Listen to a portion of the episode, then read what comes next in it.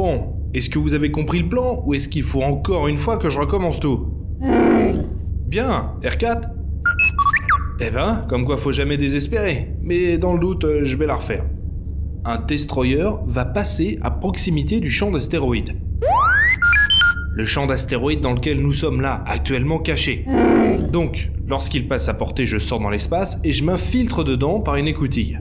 Je me rends jusqu'à la réserve de coaxium grâce aux canalisations de maintenance, j'en pique une caisse, je me tire comme je suis venu et on s'en va.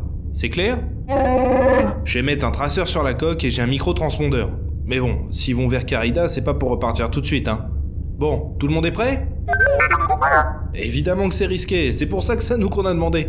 Bon allez, je m'équipe. R4, tu surveilles les senseurs, hein Salutations citoyens et bienvenue dans Hyperdrive, le podcast galactique. Moi, c'est Willem et c'est en infiltrant un destroyer impérial que je vous propose ce nouvel épisode. Et nous allons ici aborder un sujet majeur pour tout fan de Star Wars qui se respecte, les figurines. Qui n'a jamais eu une figurine Star Wars entre les mains? C'est désormais un grand classique des jouets et des objets de pop culture au sens large. Mais sa genèse est, une fois encore avec ce qui touche à Star Wars, bien étonnante, et c'est ce que nous allons creuser ensemble tout en exécutant mon plan parfait. Voici donc Hyperdrive épisode 53, les figurines Star Wars. Ok, c'est parti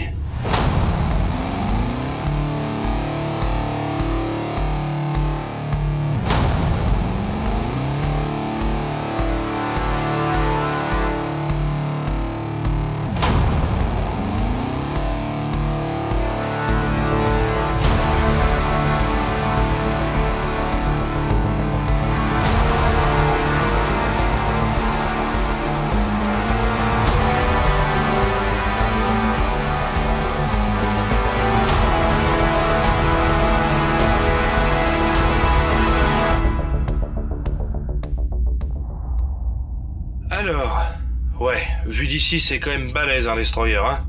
Bon allez, au boulot. Ok, on est pas mal. On arrive un peu vite. Doucement, doucement. Oh, oh ça réveille. Une seconde, je suis suspendu dans l'espace là, tu me vois? Voilà, c'est bon. Traceur posé. C'est ce que je viens de dire. Bon allez, on entre. Yup. Un local technique, comme prévu.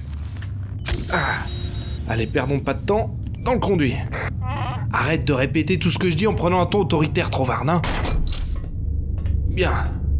900 mètres accroupis, super. Les figurines Star Wars, un objet culte des années 70 et 80 s'il en est, qui a su traverser les décennies et qui continue de vivre de manière dynamique, même si ses grandes heures sont derrière elle, quoi qu'on en dise. Mais avec la figurine Star Wars, c'est également toute une révolution dans l'industrie du jouet qui a eu lieu à l'époque et qui sait encore aujourd'hui nous offrir de grands moments. Pour commencer, remontons un peu le temps. Nous sommes en 1976 aux États-Unis. Jimmy Carter est élu président, le pays fête le bicentenaire de son indépendance et Steve Jobs vient de créer une petite société qu'il nomme Apple. En Californie, un jeune réalisateur nommé George Lucas prépare son troisième film, sobrement intitulé Star Wars. À l'époque, les enfants croulaient déjà sous les jouets fabriqués de manière industrielle avec ce matériau magique nommé plastique. Barbie et G.I. Joe étaient les plus populaires, des poupées articulées de 30 cm présentées aux enfants à grand renfort de publicité. Quelques jouets dérivés de programmes télé existaient, mais le cinéma, lui, ne pénétrait que rarement les rayons jouets des magasins, et cela allait changer. George Lucas venait de négocier les droits sur les produits dérivés du film avec la 20th Century Fox qui se foutait complètement de cet aspect jugé comme non bankable. C'est donc ce dernier, qui allait gérer tous ces aspects, qu'il délégua rapidement à une personne, Mark Pevers. Mark Pevers attrapa le scénario du film et partit en chasse d'entreprises avec lesquelles travailler sur ce projet. Mattel et Hasbro refusèrent immédiatement, tout comme les grandes marques de jouets de l'époque telles que Parker, Ideal et j'en passe. Ce dernier alla donc à Cincinnati pour rencontrer les représentants d'une petite marque de jouets américaine, Kenner. Et le scénario de Star Wars tomba entre les mains d'un certain Jim Swearingen, un jeune product manager qui ne sait pas encore que sa vie va changer. Il a lu ce scénario d'une traite et est immédiatement allé le poser sur le bureau de son patron, Bernard Loomis, l'incitant à accepter le partenariat. Ce dernier le lut et ne fut pas long à convaincre non plus. Feu vert, on se lance. Seulement voilà, le film devait sortir dans les 6 mois, un délai très court pour dessiner, concevoir, produire et distribuer ces jouets. Rien que pour la partie fabrication, le timing moyen à l'époque était de 1 an. Et c'était sans compter les dizaines d'allers-retours qu'il allait avoir avec le détenteur de la licence, George Lucas, concernant les prototypes, etc. Le tout sans internet et de deux lieux se trouvant à bonne distance l'un de l'autre. Ouais, c'est un défi de plus dans l'histoire de la saga.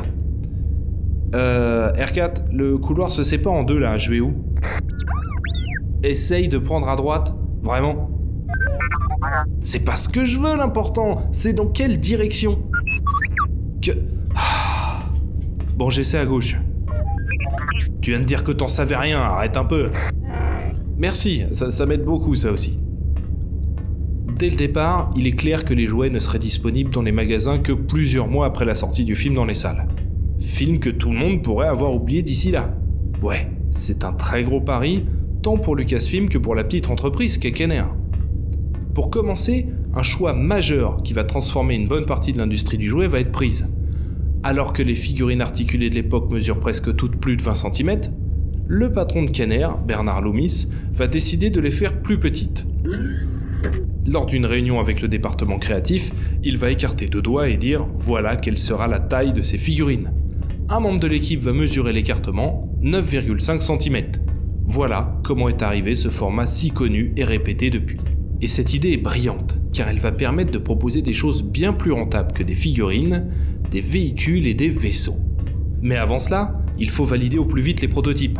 Et pour gagner du temps, les équipes de Kenner, avec Jim Swaingen en tête de pont, vont acheter des figurines Fisher-Price qu'ils vont chauffer, découper, puis remodeler avec du mastic. C'est ainsi qu'ils réalisèrent leur premier prototype de Luke, Han Solo et autres Stormtroopers. Ils s'ajoutèrent des trous sous les pieds pour que les figurines puissent tenir debout sur un présentoir, et c'était parti. Mais en avril 76, alors qu'il s'apprêtait à prendre l'avion pour aller présenter tout ça à George Lucas, un concepteur réalisa qu'il leur manquait une figurine importante, le Jawa.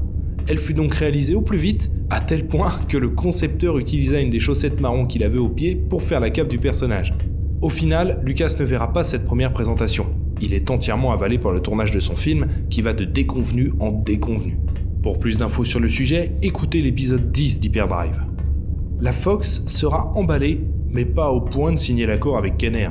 Suite à un échange téléphonique avec George Lucas, ils décidèrent tout de même de faire comme si de rien n'était et de continuer à développer le projet, particulièrement les premiers vaisseaux, le X-Wing et le TIE Fighter. Mais pour cela, l'équipe créative n'avait qu'une paire de photos de chaque vaisseau, rien de plus. Faut dire que Lucas rechignait beaucoup à diffuser des éléments visuels par peur des fuites. Au final, Lucasfilm finira par inviter James Swaingen en Californie pour voir les maquettes des vaisseaux de ses propres yeux. Ce dernier eut également accès à quantité de dessins et constata le nombre impressionnant de vaisseaux présents dans le film, du Sandcrawler des Jawa à l'étoile noire elle-même.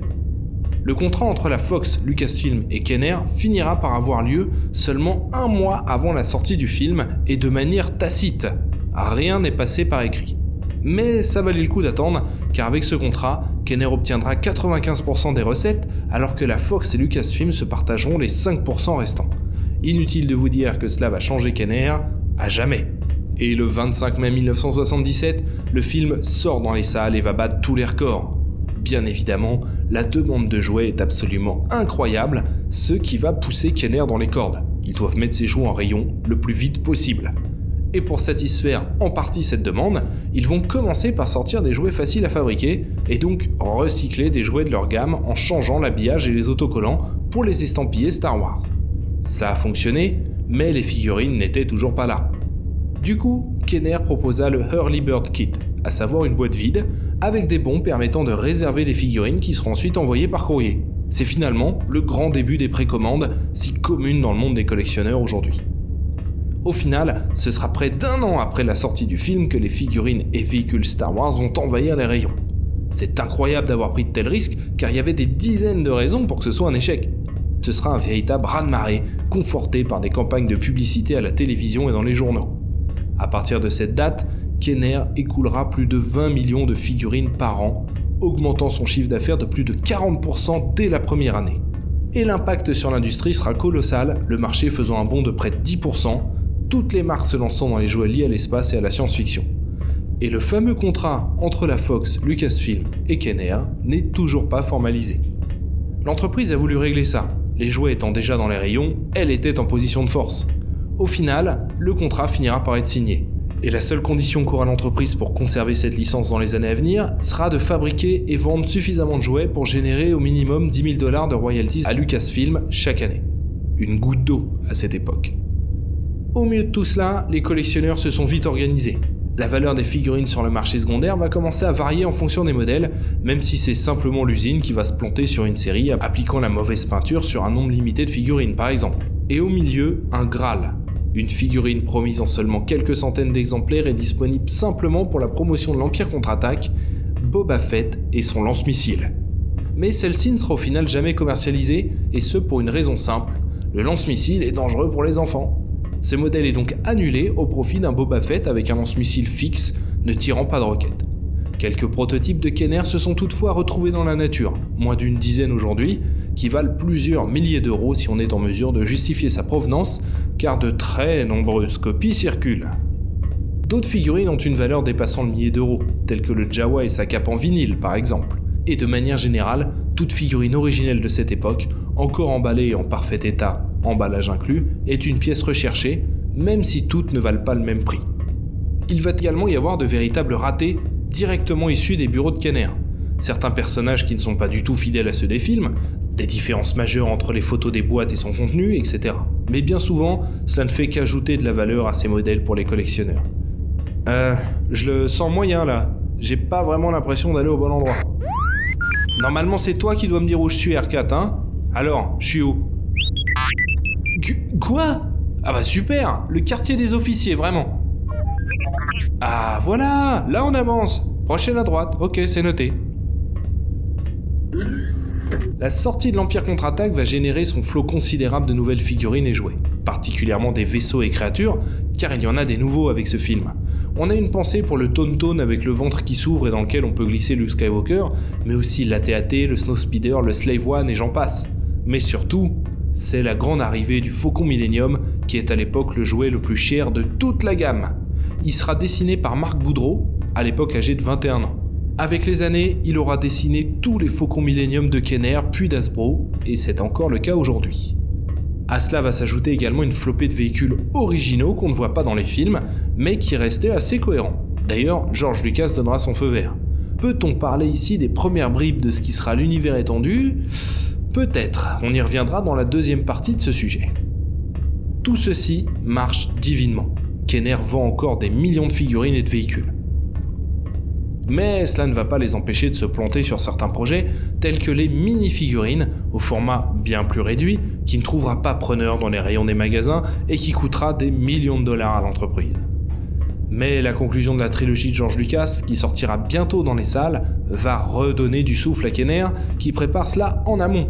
Dès 1982, l'équipe de l'entreprise a accès aux documents, plans et photos des personnages et vaisseaux qui leur permettent de commencer à travailler sur la collection à venir. La figurine exclusive qui sera distribuée avant le film sera cette fois-ci l'amiral Akbar, livrée dans un sachet plastique avec bien sûr le titre du film, Revenge of the Jedi. Tout était prêt concernant la suite, jusqu'au moment où George Lucas changea le titre du film. Un Jedi ne cherchant pas la vengeance, il se nommera le Retour du Jedi. Sauf que les cartes de dizaines de milliers de figurines sont déjà imprimées. Elles partent donc toutes à la poubelle, enfin, pas toutes. Je vous laisse imaginer le prix des rares encore en circulation aujourd'hui. 17 figurines supplémentaires vont donc sortir pour un total de 79. Des véhicules vont également arriver, inondant le marché. C'est également l'arrivée des véritables playsets, des dioramas si vous préférez.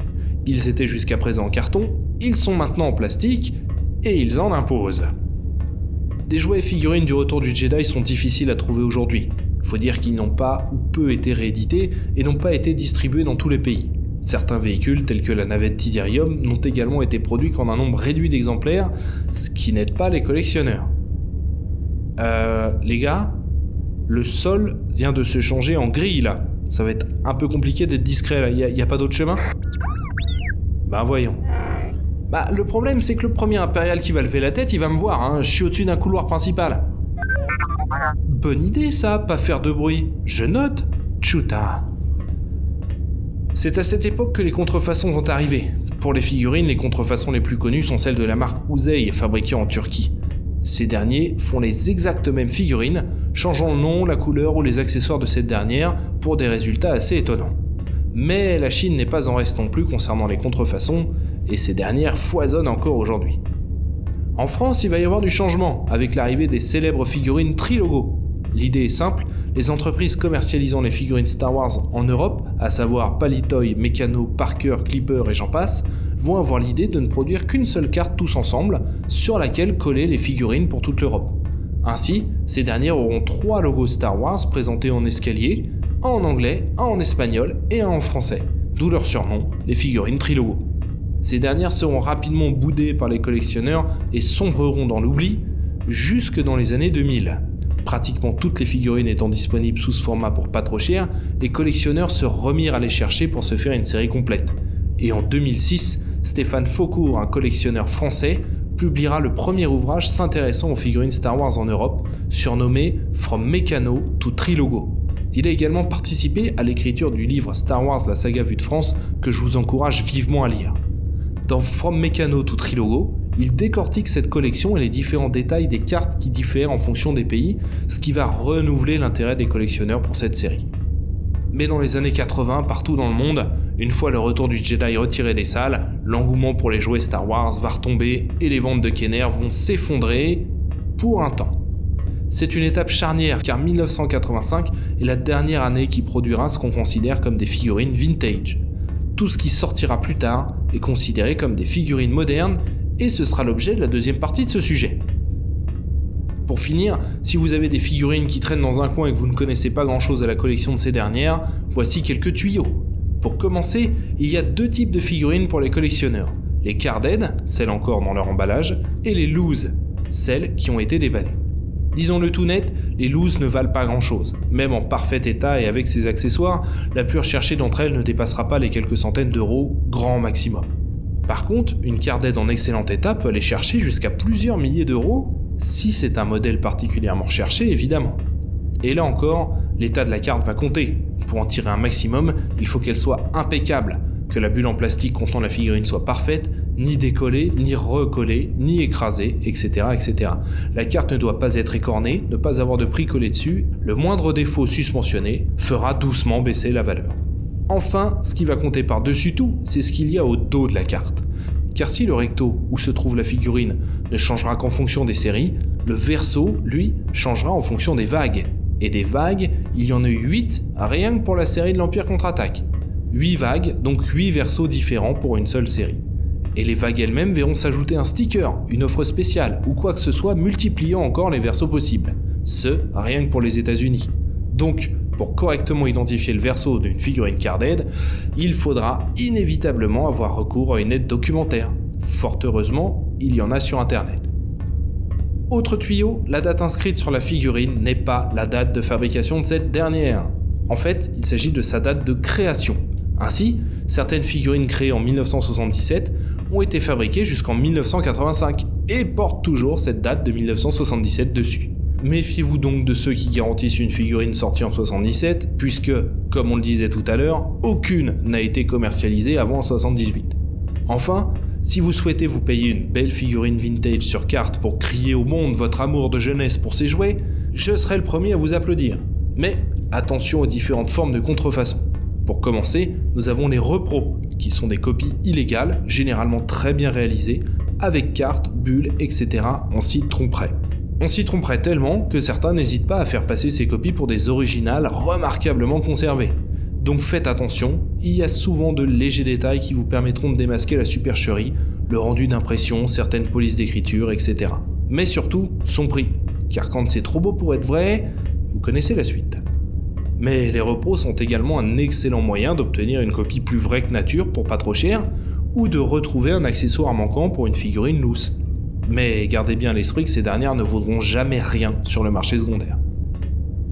Enfin, oubliez les prototypes qui seraient en vente sur l'Holonet. Il y en a eu tellement peu et les collectionneurs sont tellement à leur recherche que les chances que vous tombiez sur un faux sont très élevées, particulièrement si le prix est accessible.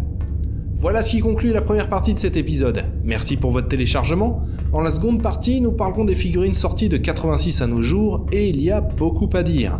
Vous pourrez retrouver cet épisode et tous les autres sur hyperdrive.fr, sur galaxystarwars.com et sur zone52.fr.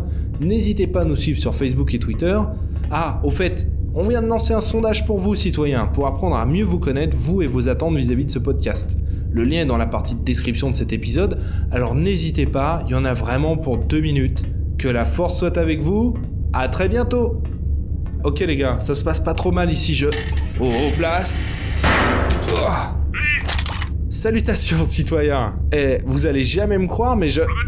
Attendez, attendez. Je... Provarme, viens me chercher, vite